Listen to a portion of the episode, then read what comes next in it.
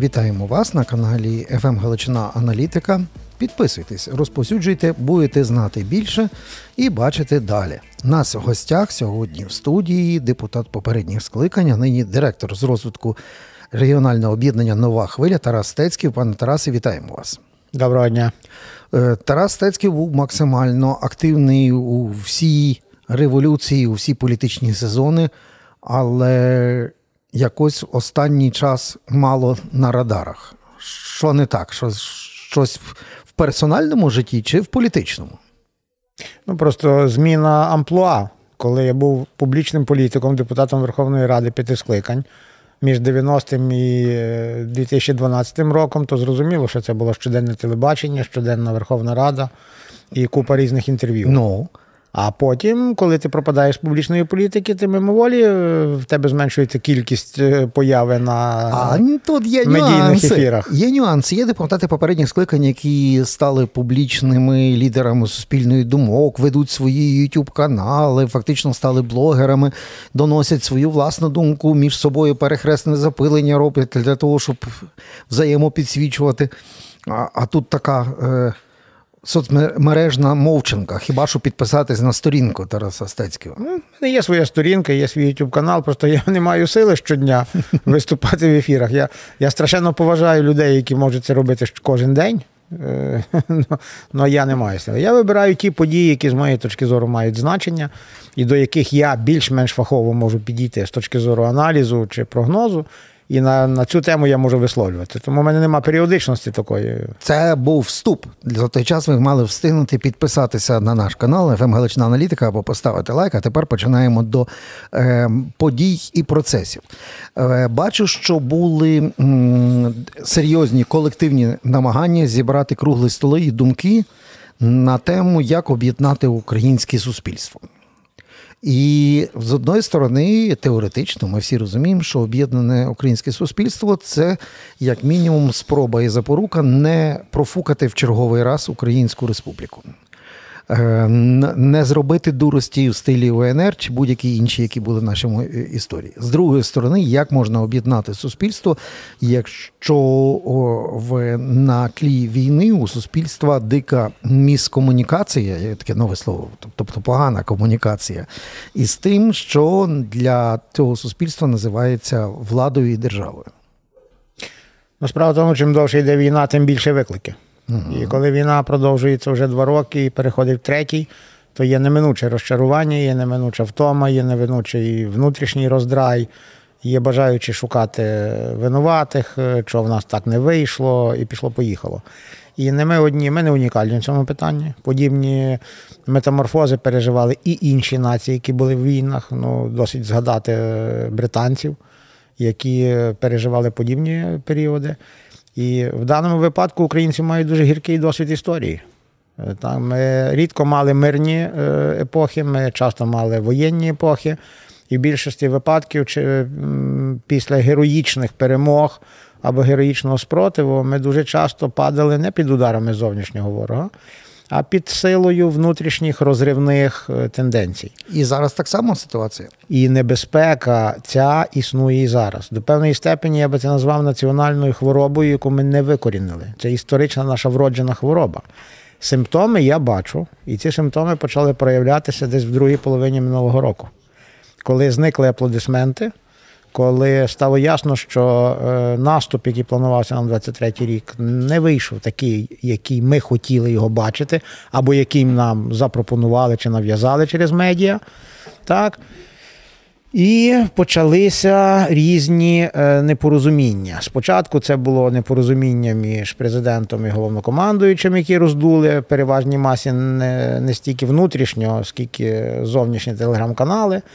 Пізніше це була е, нав'язана тема, якою мовою розмовляють бійці на передовій. Якщо пам'ятаєш, така штука була. Була, потім. Але вона пов'язана теж з депутатом попереднього скликання. Безумовно. А потім І... нам розказали, що є несправедлива мобілізація, а існує якась справедлива мобілізація. Так наче мобілізація – це квиток в санаторій. І оці нав'язані теми, чи теми, які спонтанно виникали, вони є дуже небезпечні для України. Українці мають слабкість на оцей внутрішній роздрай. Ми дуже легко заводимося. Ми дуже легко, особливо коли ми втомлені, коли все йде довше, ніж ми думали, коли все йде не так, як нам хотілося, ми починаємо виясняти відносини поміж собою. І якщо це вчасно не зупинити, це буде черговий раз коштувати поразки і втрати держави. Я тут не перебільшую.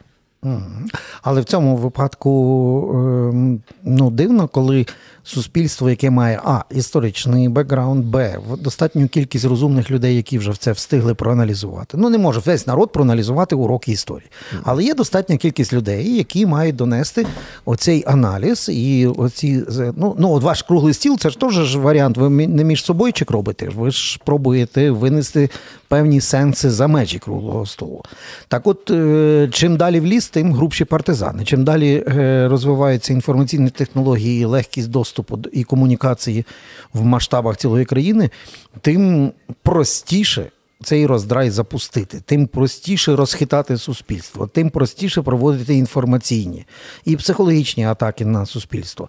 Ви, здавалося б, мали би бути мудрішими, навпаки, бачимо, що слабними. Імунітет інформаційний. Чому? Ну, коли я говорю про небезпеку, я також хочу і сказати, що в сучасну епоху, конкретно в, е, зараз, в дві тисячі двадцять четвертому році, ми маємо ряд історичних переваг, які дозволяють, на мою думку, нам, якщо не знівелювати взагалі, то зменшити до мінімуму небезпеку внутрішніх розривних сил. По-перше, історичний досвід, помножений на комунікацію. В попередній епохі такого не було. В епоху мас-медіа ми можемо осмислювати власний досвід і транслювати його на суспільство, пояснюючи суспільству, чому в попередній епохі, скажімо, сто років тому, в дев'ятсот сімнадцятому — двадцять першому роках, чи триста п'ятдесят років тому, в тисяча шістсот п'ятдесят четвертому році, нам не вдалося втримати державу. Друге, ми маємо достатньо освічену еліту. Я вважаю, що одним з здобутків тридцяти двох років сучасної української держави є наявність дуже сильного прошарку інтелектуалів в середовищі громадянського суспільства. Стоп, стоп, стоп. Бо, тому, бо мусимо визначитися в термінах. Коли ви говорите про достатньо освічену еліту, чи ви маєте на увазі людей на посадах? Ні-ні, в жодному випадку. Я під елітою розумію людей в першу чергу освічених, в другу чергу людей, які працюють на суспільство. Вони, це жодним чином не пов'язано з посадами. Так, і отут ми потрапляємо в першу полапку, яка в, руками ж українського виборця зроблена. У нас є серйозний цивілізаційний, культурний і інтелектуальний розрив між тими, хто є політичною елітою, і тими, кого ви називаєте елітою. Тобто ті люди, які є поза системою, але є від громадянського суспільства. Тут конфлікт. Так, такий конфлікт існує. Він, з моєї точки зору, дещо перебільшений, але особи, які знаходяться на посадах, в моєму розумінні, це є політична влада. Справжньої еліти серед них є небагато. Справжньою елітою, я вважаю, публічних і непублічних інтелектуалів, які працюють на благо суспільства, прізвищ яких дев'яносто чи дев'яносто п'ять відсотків українського суспільства, може, і не знає. Але це ті люди, які здатні осмислювати процес, які здатні пояснювати суспільству, що відбувається, і які здатні пропонувати йому розв'язки. Але тут виходить два канали інформації. Суспільство має один канал у вигляді там якогось там уявного, там не знаю, там, єдиного телемарафону, з яким держава спілкується з суспільством. І якісь розрізнені канали, де, політи... де еліта народу пробує щось роз'яснити або застерегти. І це два різних діалоги, які між собою не перетинаються, і в такому режимі шизофренії так не може бути довго. Ну, єдиний телеканал, можливо, і був виправданий в перші місяці, може навіть і в перший рік після широкомасштабного вторгнення. Я маю на увазі дві тисячі двадцять другий рік. Оскільки суспільство потребувало якоїсь єдиної позиції влади, і до певної степені суспільство потребувало пропагандистської складової. Жодна, угу. жодна війна не, не обходиться без пропаганди. Це велика ілюзія, що так може бути. Але вже зараз, коли ми вступаємо в третій рік війни, мені здається, що те, єдиний цей телепул чи теле, телемарафон, він себе до певної степені починає, як то сказати, ізживати. Отак, я би таке без слова вжив. Я не то, що я вважаю, що я треба зараз негайно розпустити і замінити, мабуть, наша влада на це не піде. Але я вважаю, що плюралізм повинен зараз ну, ста, ста, в медіа плюралізм ставати на порядок денний. Уже суспільство достатньо чітко зрозуміло, що війна надовго, суспільство в значній своїй степені розбирається, що відбувається, йому вже не треба розжовувати на пальцях, як малим дітям, і його неможливо обманути. І я думаю, і це, до речі, не тільки моя точка зору, почитайте останні рекомендації Європейської ради, яка нам настійно рекомендувала починати запроваджувати плюралізм в медійному, в першу чергу, телевізійному просторі. І навіть вказувала конкретні телеканали, які в свій час були якимось чином так відсунуті від... Не, не були відсунуті. Хтось порушив всі можливі і неможливі закони і виключив три телеканали із... цифрового мовлення. Так. І на це західні партнери, які творили разом з нами антипутінську коаліцію, майже два роки закривали очі. Тепер ніби терпець урвався. Так, слава Богу, що тепер уже відкрили очі. Угу. Чи це означає, що ми входимо в, якщо не внутрішній, то зовнішній клінч? Бо, бо е, демонстративні кадрові призначення у вигляді факов для Великої Сімки, це я про Рахункову палату, е, демонстраційні демарші, е, які відбуваються кожен раз, коли з'являється якась на горизонті пані Пліцкер чи інші контрольні органи, все це викликає, ну, достатньо серйозне роздратування, а єдине, що відрізняє наш історичний момент від попередніх, це в тому, що Україна не сама з зовнішнім ворогом, а мала коаліцію, принаймні станом на двадцять другий - двадцять третій рік. Чи в нас зараз не вийде так, що ми своїми ж руками, ну не ми, а ті, які уповноважені нами через вибори, тобто наша влада своїми руками нас закопає і ми втратимо підтримку, бо я привів ці приклади на призначення антимонопольного. І це все обвалиться саме через зовнішній чинник.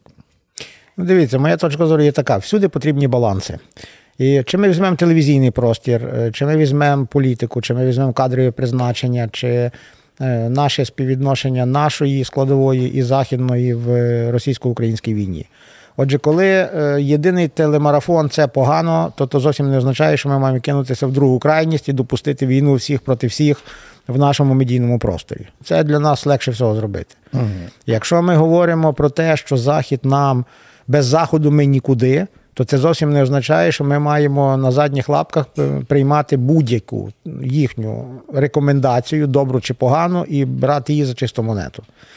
Якщо ми е, вважаємо, що ми сталися нацією, а ми таки сталися нацією в е, цій широкомасштабній війні, то це означає, що не тільки від Заходу, а й від нас багато що залежить. І не треба себе так вже принижувати, е, впадати в ту, ту крайність, що тут ми без, якби не західна зброя, то нас би вже тут не було і так далі і тому подібне. Тобто ми дуже часто, українці, хибуємо на крайнощі. Ми, причому ця крайність може бути як в одну, так і в другу сторону. Треба дорослішати, треба навчитися витримувати баланси і в усю, до всіх ну, процесів, в першу чергу до того, що відбувається зараз в перебігу російсько-українській війні, ставитись по-дорослому. Треба бачити свої можливості і свої шанси, треба віддавати належне Заходу, але не треба ставати на коліна і розказувати, що тут, тут ми тут взагалі бідні, нещасні, і без них, без їхньої допомоги вже б нічого не відбулося. Добре, але якщо ми дорослішаємо, як політична нація, ми відбулися завдяки Путіну і російському фашизму, а не завдяки внутрішній трансформації. Ми змінили ставлення суспільства з мінуса на плюс щодо євроатлантичної інтеграції НАТО, і це завдяки Путіну, а не завдяки інтелектуальним здібностям українського народу чи роботи його інтелектуальної еліти. Одним словом, це просто точка ідеального шторму, в якій ми опинилися, і багато трансформацій є завдяки об'єктивним обставинам, а не завдяки суб'єктивним плюсам. Тому контртеза до Тараса Стецького про те, що ми такі хороші, просто недооцінюємо себе. Ми зараз маємо таку ситуацію. Ми відбулися як нація не завдяки Путіну. Путін став тільки тригером, який нас цементував. Якщо б ми до того не були нацією, він би положив нас за три тижні. І нічого би нам не помогло. Якщо б ми не були нацією, не було б майданів, не було б революції на граніті, революції гідності і помаранчевої революції. І той факт, що ми дуже часто принижуємо свої власні здобутки, ну мене, чесно кажучи, вражає. Я нещодавно від одного дуже поважного, абсолютно ну, патріотичного і жертовного чоловіка, бізнесмена, чув таку, почув таку думку, що дев'яносто дев'ять відсотків українців взагалі до лампочки ця держава, вона тримається десь на одному проценті, ну таких так супержертовних. Ну я на це зауважу, якби це було так, ми б вже не встояли. Насправді людей, які здатні боротися за Україну, не вимагаючи нічого взамін, набагато більше. І якщо брати там соціологію різну, там західну, що коли в суспільстві немає від чотирьох до десяти відсотків таких людей, така нація не відбувається. Як нація і не відбувається як держава. Хочу нагадати один приклад, який я візьму з ізраїльської історії. Коли на заклик Світового єврейського конгресу їхати в Палестину і будувати єврейську державу, відгукнулося, за даними самих євреїв, приблизно десять відсотків світового єврейства. А дев'яносто відсотків залишилося жити там, де вони були. І Ізраїль збудував на сьогодні одну з найбільш успішних економік. Тобто десять відсотків, тобто вражаюча пасіонарна меншість, збудувала те, чим гордиться зараз все світове єврейство. Окей, але в нашому випадку саме пасіонарна меншість в окупах. І саме там ми втрачаємо найбільше. Ми втрачаємо кількісну в пасіонарній частині суспільства. Не тільки в окопах. Пасіонарна меншість є в тому бізнесі, який за свої гроші купує дрони. Пасіонарна меншість є серед тих винахідників, айтішників, які е, роблять нові винаходи. Пасіонарна меншість є там, де в окопах. Ті, які е, стають резервістами і Але готуються ми, на заміну. Ми, так, мусимо визнати, що вон, саме пасіонарну частину ми втрачаємо з кожним днем війни. Ну так якщо, ну і так, а який інший варіант? Та немає іншого варіанту. Тому що, тому що конформістська більшість, яка є завжди і всюди, в кожному суспільстві, завжди себе буде поводити так, як вона себе поводить. І до неї апелювати є, ну, напевно, ну, навряд чи це буде продуктивно. Угу. Завжди витягує справу пасіонарна меншість. Завжди. Це є закон природи, якщо хочете, чи закон історії. Добре, але для політичного аксакала і ветерана всіх майданів і революцій Тарас Стецьків не відчуває конфлікт того, що ми якраз най, найшвидше рухаємося в, в євроінтеграційному напрямку і в напрямку до НАТО саме завдяки команді антимайдану? Та ну, як сказав би, що це команда антимайдану. Це команда не Майдану. Це не є антимайдан. Антимайдан – це Янукович. А це є команда не Майдану, яка, на мою думку, сприйняла основні цінності Майдану. Не бачити це, ну це, це сліпота. Це якби вони не сприйняли того, тих цінностей, до яких вони не були причетні, але які вони взяли зараз, ми би зараз не мали цього опору.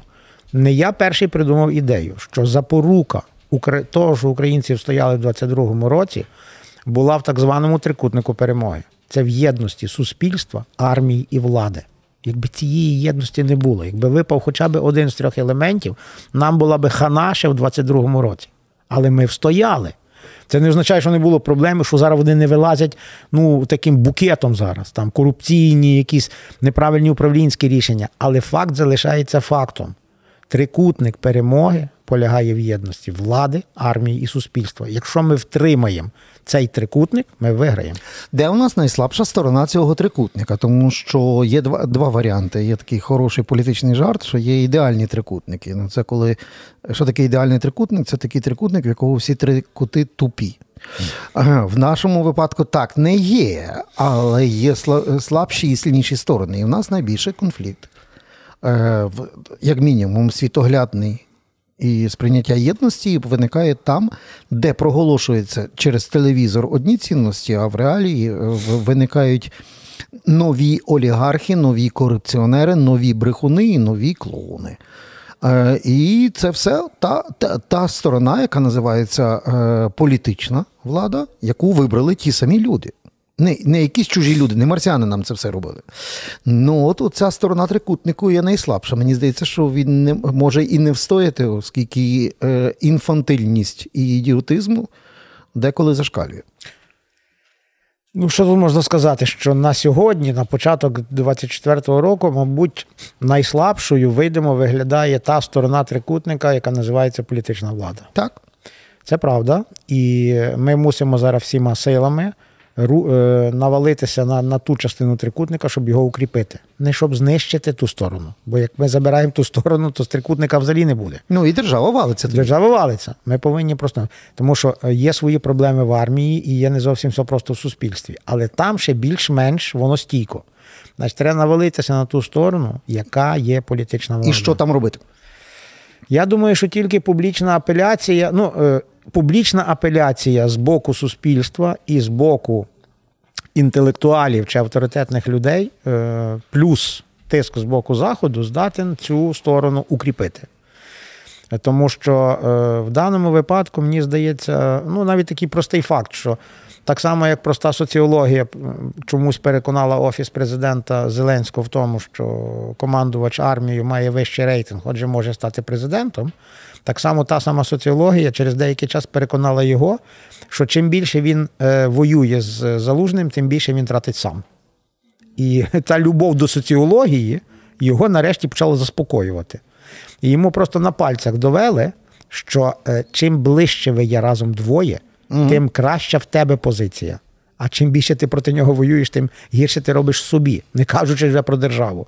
От я назвав тільки один з прикладів, яким ми послуговувалися, в тому числі і я, коли старався апелювати, щоб ну, не розгорівся цей самовбивчий конфлікт між політичною владою і командуванням армії. Він завершений вже, на вашу думку? Ну, він знизився суттєво. Угу. А з цієї точки зору, чому у нас настільки низької якості скандали? Я от передивився, як в поляків йшли вибори. Боже, це найскандальніші вибори. Але якість скандалів на голову вища. У нас це все дуже інфантильно, часами дуже недолуго. Чому так? Просто ми не вміємо добре робити скандали і кризи? Чи як? Чи як пояснити? Я думаю, фактор війни. Тільки фактор війни. Якщо б не було фактору війни, ми б ще з поляками дуже сильно навіть змагалися. Хто більше крінжує? У кого красивіші скандали. Ага, ясно.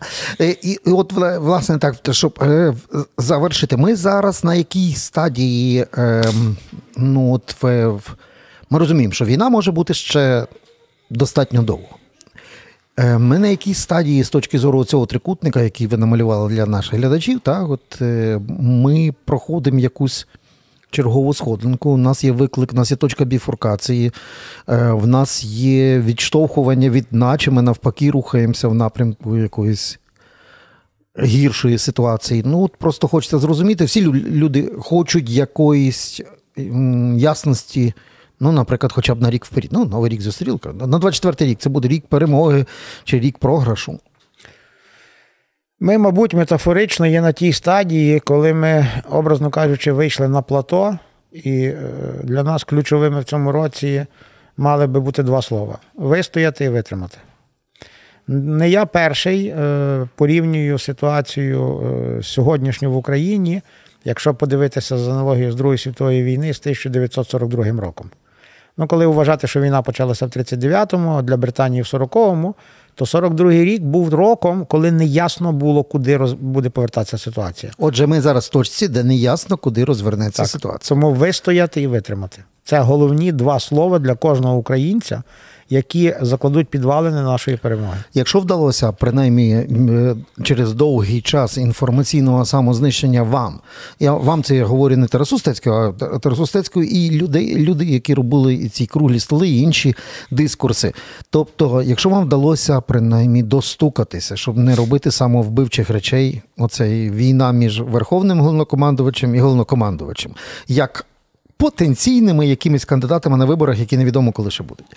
Якщо вам вдалося з цього достукатися, чи бачите ви можливість достукатись до того, щоб епоха Шмигаля відійшла в історію і залишилася десь там одним рядком, як і інші суперпрем'єри, які катались на самокатах по Кабміну, і з'явився нарешті уряд технократів, людей з мозгами, які не становлять загрози, бо вони не мають політичних амбіцій, зате мають мізки і знають, як запустити економіку воєнного часу, а не займатися е, піаром з недолугими законопроектами за методом «переламаємо через коліно».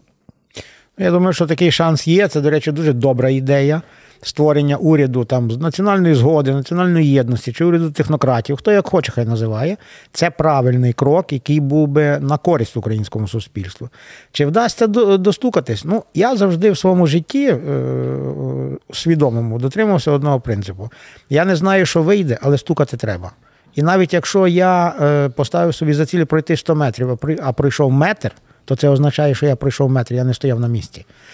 Е, треба стукати. Якщо ти знаєш, що ти хочеш досягнути, ти рано чи пізно знайдеш, як це зробити. І тому, коли ми робимо подібні круглі столи, чи там я в своїй політичній біографії ставив деколи перед собою цілі, які здавалися фантастичними, то я виходив з того, що треба зробити перший крок. І від того залежало все, як правило, вдавалося. Тому я ніколи не числю, вийде чи не вийде. Я вважаю, що треба... Що таке стратегія? Це є ціль, помножена на траєкторію руху. Так? От все, ти ціль назначив, і ти туди почав іти. Чи ти дійдеш, не знати, не ясно, але ти повинен почати йти. Останнє моє запитання, то останнє-останнє, це я вже так, наші глядачі, які підписалися на наш канал. Ем, ну, все закінчилося, оце ем, пропагандистсько-телевізійне шоу під назвою «Кіно і німці». Ну, не буде там десять пацанів, які змагаються за право, що це ми красний флаг на, на рейстах втулили. Не буде так виглядати кінець цієї війни. Що таке перемога для Тараса Стецьківа? Що таке українська перемога? Це як? Ну, я в цьому питанні максималіст. Я вважаю, що перемогою України буде ліквідація першопричини цієї і багатьох інших воєн. Тобто знищення Російської імперії в її нинішньому вигляді. Весь світ проти цього? Ну, мені це, знаєте, якось так десь глибоко десь. Я вважаю, що національним інтересам України, а відтак і цивілізованого світу, відповідає реалізація мети ліквідації Російської Федерації в її нинішньому вигляді. Ну, бачите, на позитивній ноті, на ноті, яку ми заспіваємо вже за кадром з Тарасом Стецьківим і харківськими «Ультрас», ла-ла-ла-ла-ла-ла, нам доведеться завершувати нашу розмову. Я Тарасу Стецьківу дякую, депутату багатьох скликань, за аналіз поточної ситуації саме в такому світоглядному вигляді. Підписуйтесь на наш канал і до нових зустрічей. Дякую.